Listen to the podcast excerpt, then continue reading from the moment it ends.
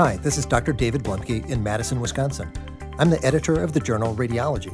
This is part one of our September twenty nineteen podcast. The goal of these podcasts is to present a brief summary of key research in our field to keep you up to date. It's been a bit more than a year with our new podcast format. I want to thank about twelve thousand listeners a month from around the world. A key for our journal Radiology has been to maintain quality and relevance, but also we want to make the best of the best research understandable. Fancy statistics are nice, but not helpful if we have statistical gobbledygook. We ask authors to summarize their key results in a breakout box. The authors can sometimes work up to several years on their research paper, but remarkably, it's still difficult even for the authors themselves to tell us what really matters. As you know, I'm in Madison, Wisconsin. By the time you listen to this podcast, it will be September, so summer's over. That means getting back to work, being productive, helping patients, learning and teaching. So today, lots of key results from September. And if you want C M E review articles, our September state-of-the-art reviews are on breast M R I and also M R I safety at seven T. Now, let's get to work. Six research articles from the September issue.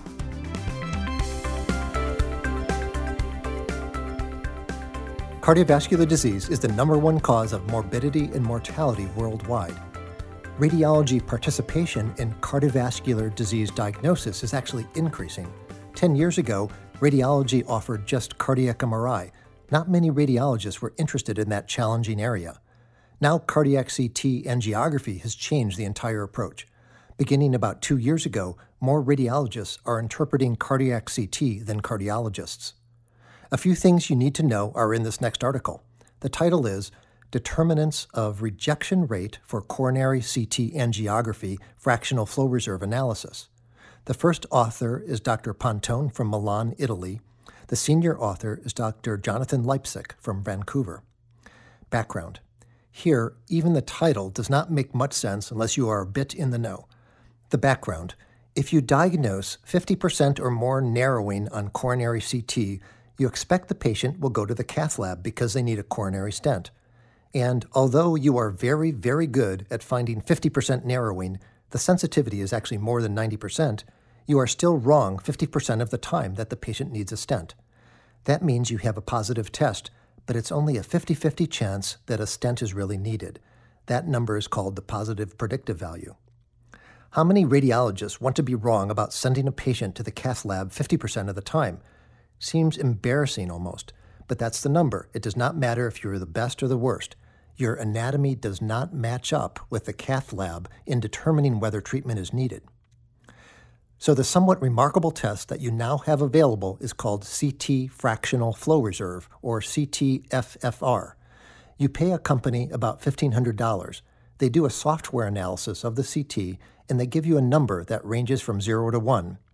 If the number is zero point eight zero or less, the narrowing of the artery is sufficient that the patient should go to the cath lab for further evaluation and a stent. I'll explain a bit more of that in a minute. The problem is, even though you want to pay the company, called HeartFlow, all of this money to analyze your C T, in the past, about thirty percent of the time, they rejected your C T scan. They said the quality was not good enough. Their fancy analysis and advanced computations would not work. Very disappointing. So that's how we come to the title of this article, Determinants of the Rejection Rate for Coronary C T Angiography Fractional Flow Reserve. The authors wanted to determine why your C Ts are being rejected. Before I get to the main results, just a bit more background. Number one, the sensitivity of coronary C T to detect coronary narrowing is very high, about ninety percent. Number two, the specificity is also very high, greater than ninety-five percent. Number three, the positive predictive value is low, fifty percent, toss of a coin. Positive predictive value is the chance that when you say the test is positive, that it really turns out to be positive. Number four, invasive cardiology is no longer supposed to treat coronary narrowing alone. They're supposed to treat only areas of narrowed arteries that cause abnormalities in flow. This is measured by looking at a coronary pressure before and after the narrowed segment. If the pressure before the narrowed segment is one hundred millimeters of mercury, and after that it's sixty, the ratio is sixty over one hundred, or zero point six. That's a big drop in blood pressure. In general, angioplasty and stent is done when the ratio is zero point eight or less. Otherwise, the patient just receives medical therapy, mostly statins, no benefit from angioplasty. Number five, after you perform the coronary C T, equations can be used to estimate the pressure drop across the narrowed artery. The equations account for the curvature of the arteries, the length of the arteries, the degree of narrowing. The equations for this have been around for one hundred years.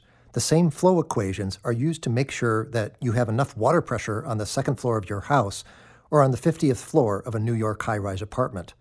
Hemodynamic equations are used to estimate the pressure drop and to compute a C T fractional flow reserve. Purpose: determine the rejection rate for being able to calculate the C T coronary fractional flow reserve. Just a few years ago, about thirty percent of C T cases had such low quality that they could not be processed for C T F F R. Methods: two large databases were accessed by the authors. One is a large ongoing registry for coronary C T called the Advance Registry.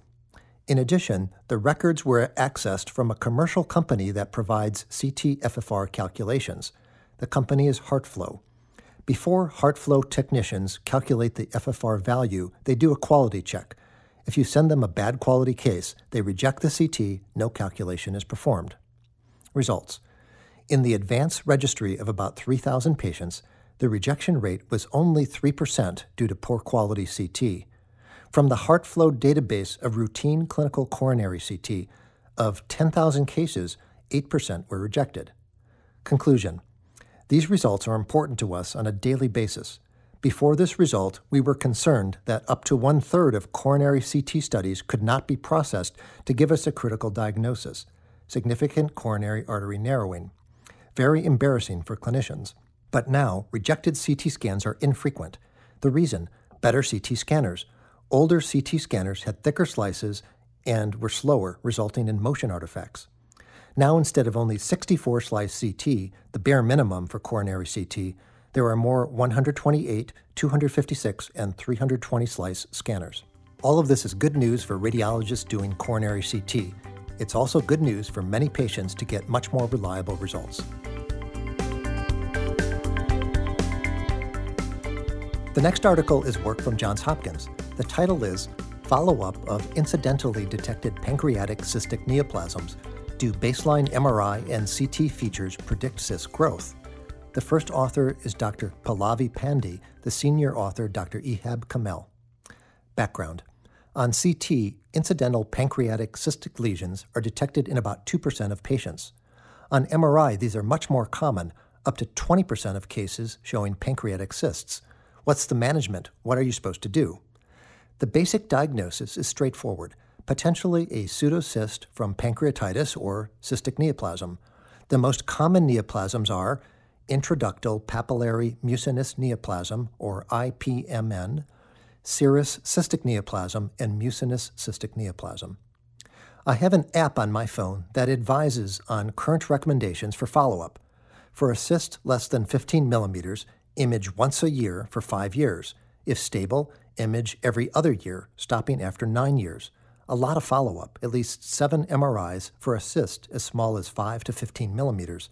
That's the American College of Radiology recommendation. If the cyst increases in size or is larger, management may involve endoscopy and fine needle aspiration. Most current recommendations are based on expert opinions, not on data. We don't really have data on how fast these cysts might grow. Purpose: determine the growth rate of incidentally detected pancreatic cystic neoplasms. The authors wanted to see if the twenty seventeen A C R guidelines make sense.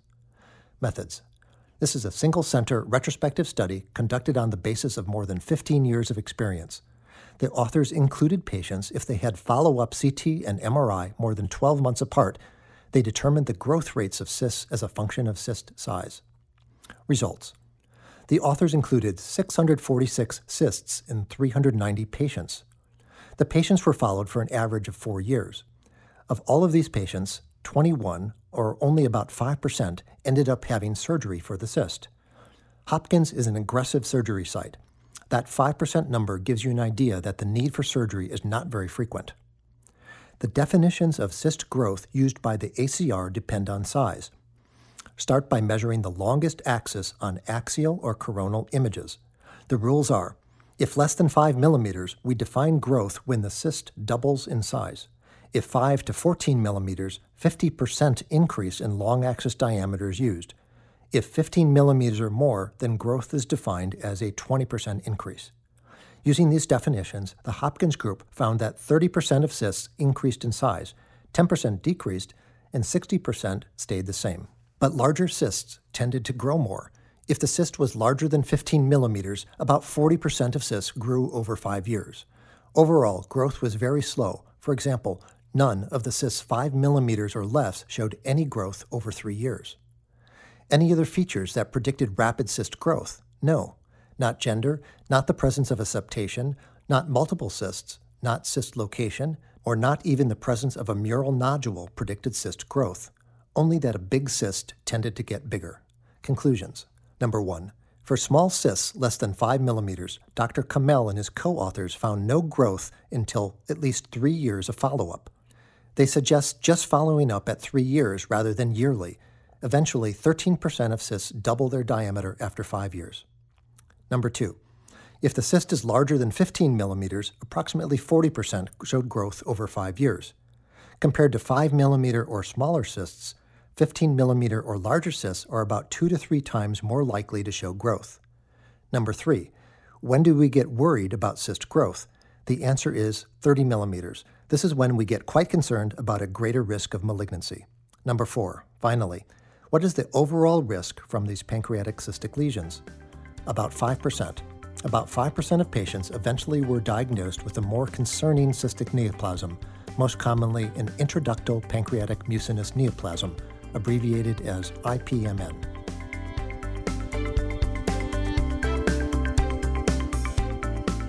Next article, another new result also about pancreatic cancer. The short title is Perfusion C T to Assess Response to Chemotherapy and Radiation Therapy in Pancreatic Adenocarcinoma. The authors are from Miya University Hospital in Japan. The first author, Doctor Ahmed Hamdi. The senior author is Doctor Hajima Sakuma.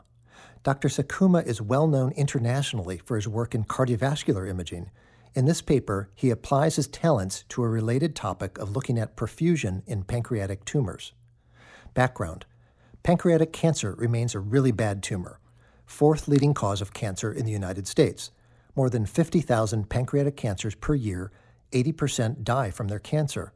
When I was in training twenty-five years ago, the five-year survival was five percent. twenty-five years later, it's almost the same. Five-year survival is nine percent. Surgery has always been the initial approach. Doctor John Cameron in Baltimore perfected the Whipple procedure for treatment. The Whipple procedure was the pinnacle of scary surgery for both the patient and the surgeon. Resection of the pancreatic head and adjacent duodenum. That leaves the bile duct with nowhere to drain. So a loop of jejunum is brought up to the liver hilum, the hepatico-jejunostomy. Then do radiation therapy and chemotherapy. Afterwards, the anatomy is a mess. Multiple surgical anastomoses prone to leaks. I once heard the venerable Doctor Stanley Siegelman say that after the Whipple surgery, these were the most complex cases he had seen in the abdomen. And Doctor Cameron kept getting more and more aggressive with his surgeries. Why not? Surgery was the only chance at prolonging life. So even if the portal vein or superior mesenteric vein was invaded, he would resect those too and patch them back up. This pattern might sound familiar, like Blalock and breast cancer surgery, keep resecting more and more, more radical surgery. But the biology of the tumor eventually wins. Now, pancreatic cancer is taking also a page from breast cancer treatment. Use chemotherapy and radiation before surgery, not after, termed neoadjuvant therapy. This can shrink the tumor and allow resection of the entire tumor. Unfortunately, C T of pancreatic cancer after neoadjuvant therapy does a poor job. There's poor agreement between C T and tumor response. Why? Pancreatic adenocarcinoma is unique. The tumor produces a desmoplastic reaction, fibrous tissue, and that fibrous tissue is similar to the fibrous scarring that also occurs due to neoadjuvant radiation and chemotherapy. Purpose: determine if perfusion C T results correspond to tumor response after chemo and radiation therapy of pancreatic adenocarcinoma. Methods: sixty-two patients, prospective study. Patients had perfusion C T before and after chemo and radiation therapy. the C T scans were about seven weeks apart. If the cancer team felt there was a response to therapy, then the patient underwent surgical resection. How do you perform a perfusion C T? C T scans were acquired every one point five seconds, total of forty phases. The perfusion scanning started immediately after the start of the iodine injection. Results. My first question, what is the radiation dose from perfusion C T? The dose was thirteen millisieverts, not as high as I had expected. Although this doubles the dose for conventional abdomen C T, these patients had a deadly cancer. The one-year survival rate is only twenty percent. They just went through radiation therapy about two hundred times the radiation dose as from the C T. Only twenty-one patients made it through the neoadjuvant therapy and eventually had surgery. This attests to the poor prognosis in these patients. Of these patients, about half were responders, half non-responders at pathology and surgery. The main question, was the perfusion C T able to distinguish between responders and non-responders? Answer. Patients who had a response to therapy had greater tumor perfusion at baseline, about thirty percent higher than patients with poor treatment response, and none of the other conventional parameters showed a difference between the groups.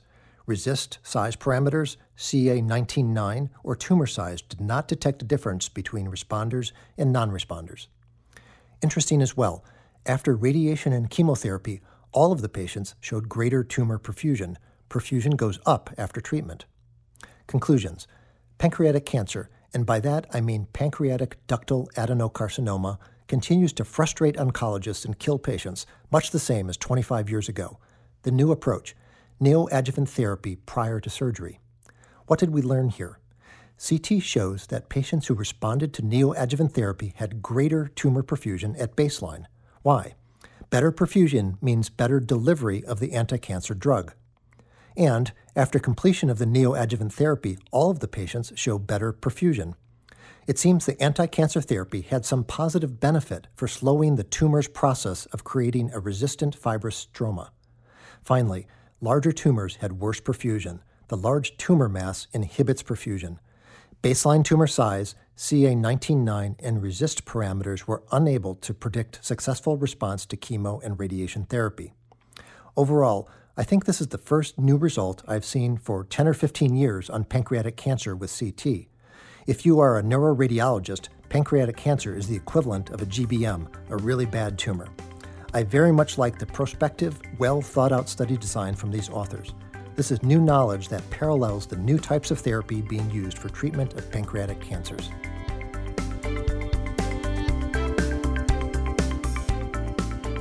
Next article, a statement about problems for our interventional radiologists. The title is Impact of Respiratory Compromise in Inpatient Interventional Radiology Procedures with Moderate Sedation in the United States. The first author is Doctor Richard Ehrman. The senior author is Doctor Charles Ray.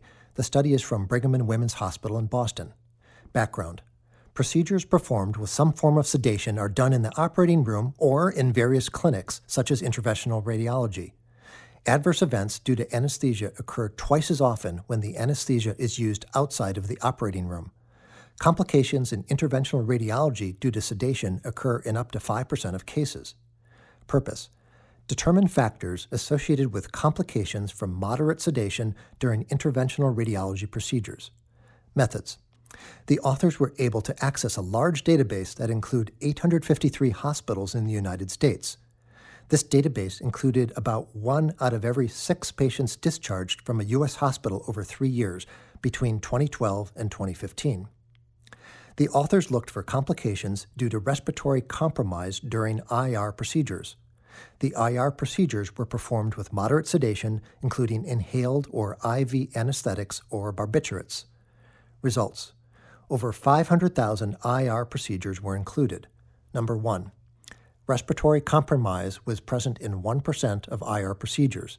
The factors most likely to be associated with respiratory compromise were long-term opioid therapy or substance abuse, age sixty-five or older, and sleep apnea.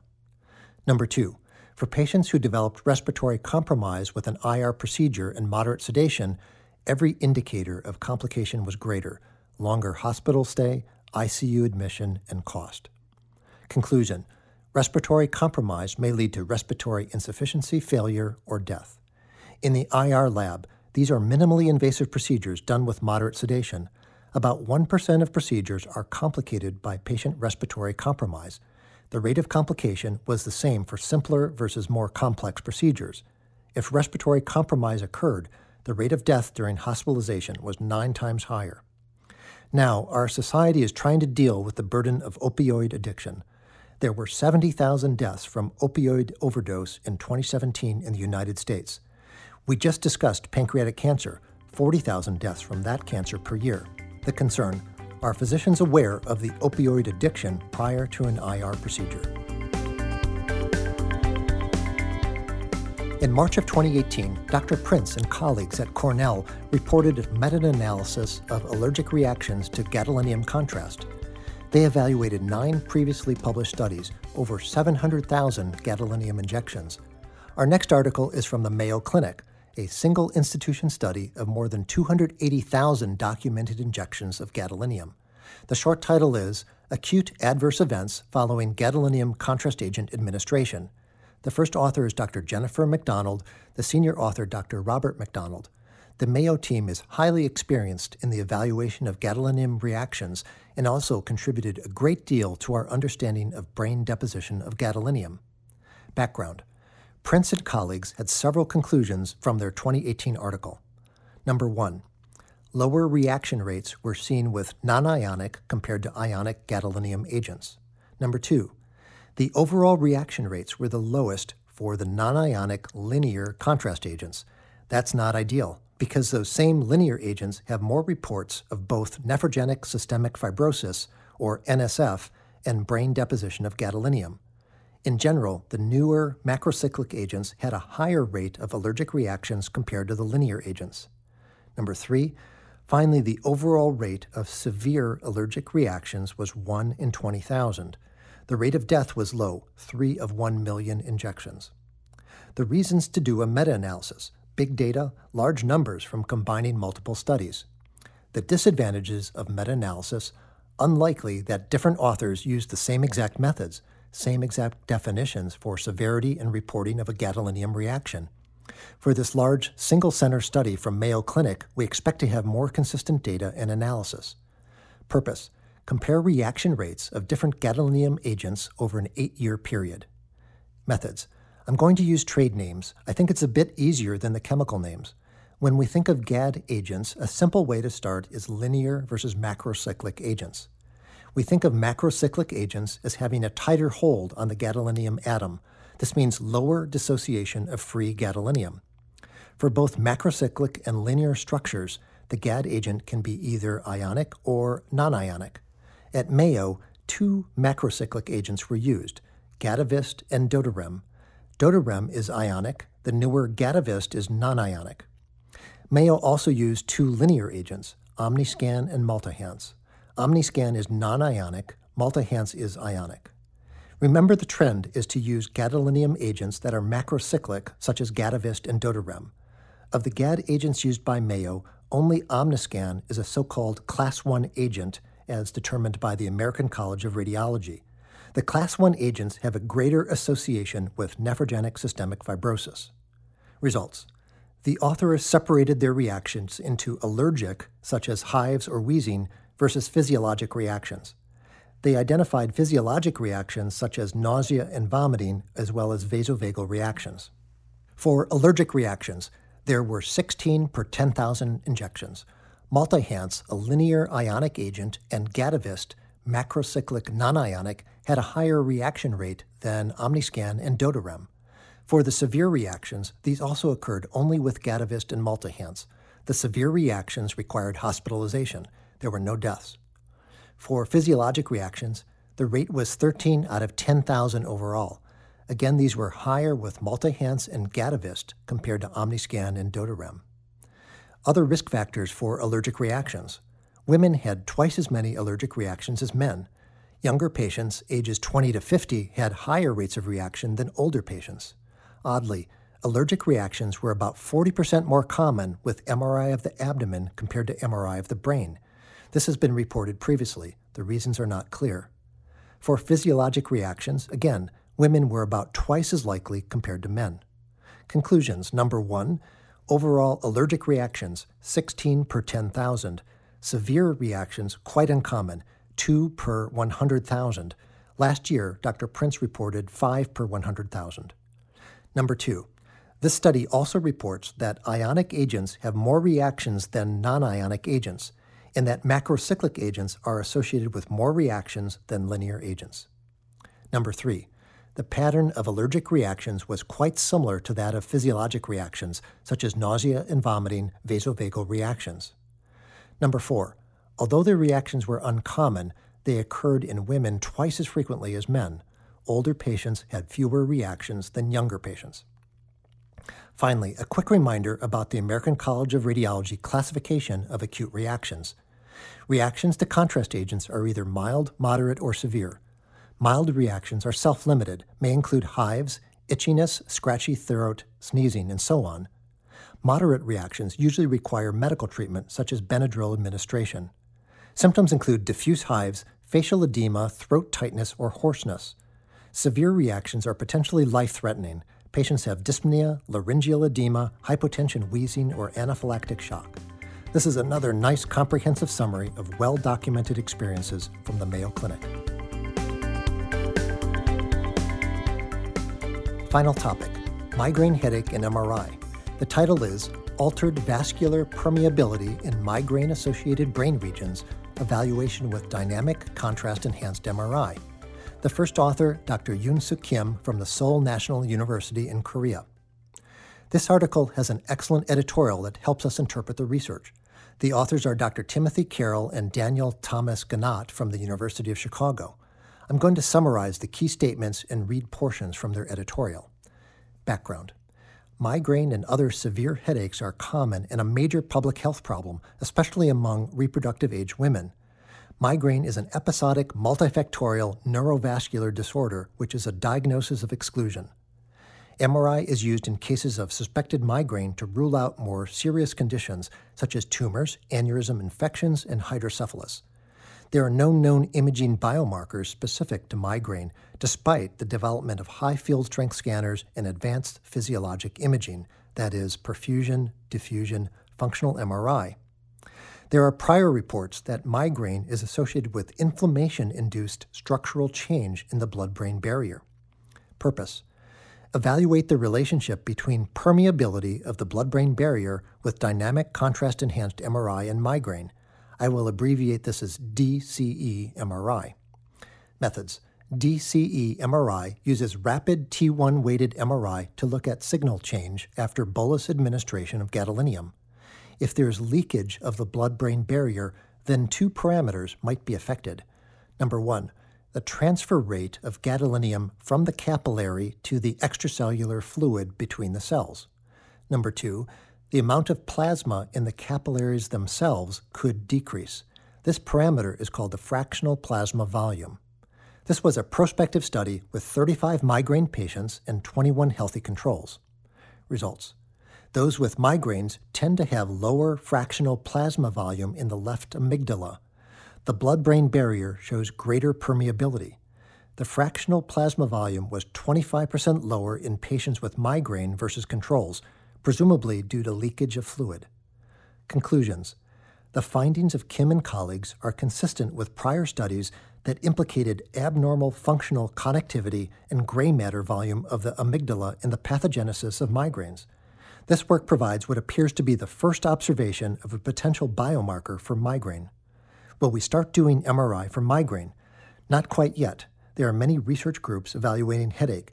This is from a very advanced neuroimaging group in Korea, but the results need to be reproduced by other studies. It would be very interesting to know if the migraine is treated, does the M R I go back to normal?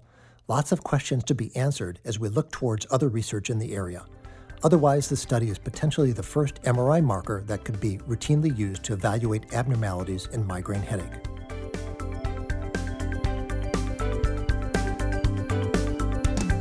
That concludes this week's articles. Summer ending, September, back to hard work in the clinic. Today you made it through six new research topics. I hope these podcasts were helpful to you. Until next time, this is Doctor David Bluemke for the journal Radiology. I hope you have a good rest of your week.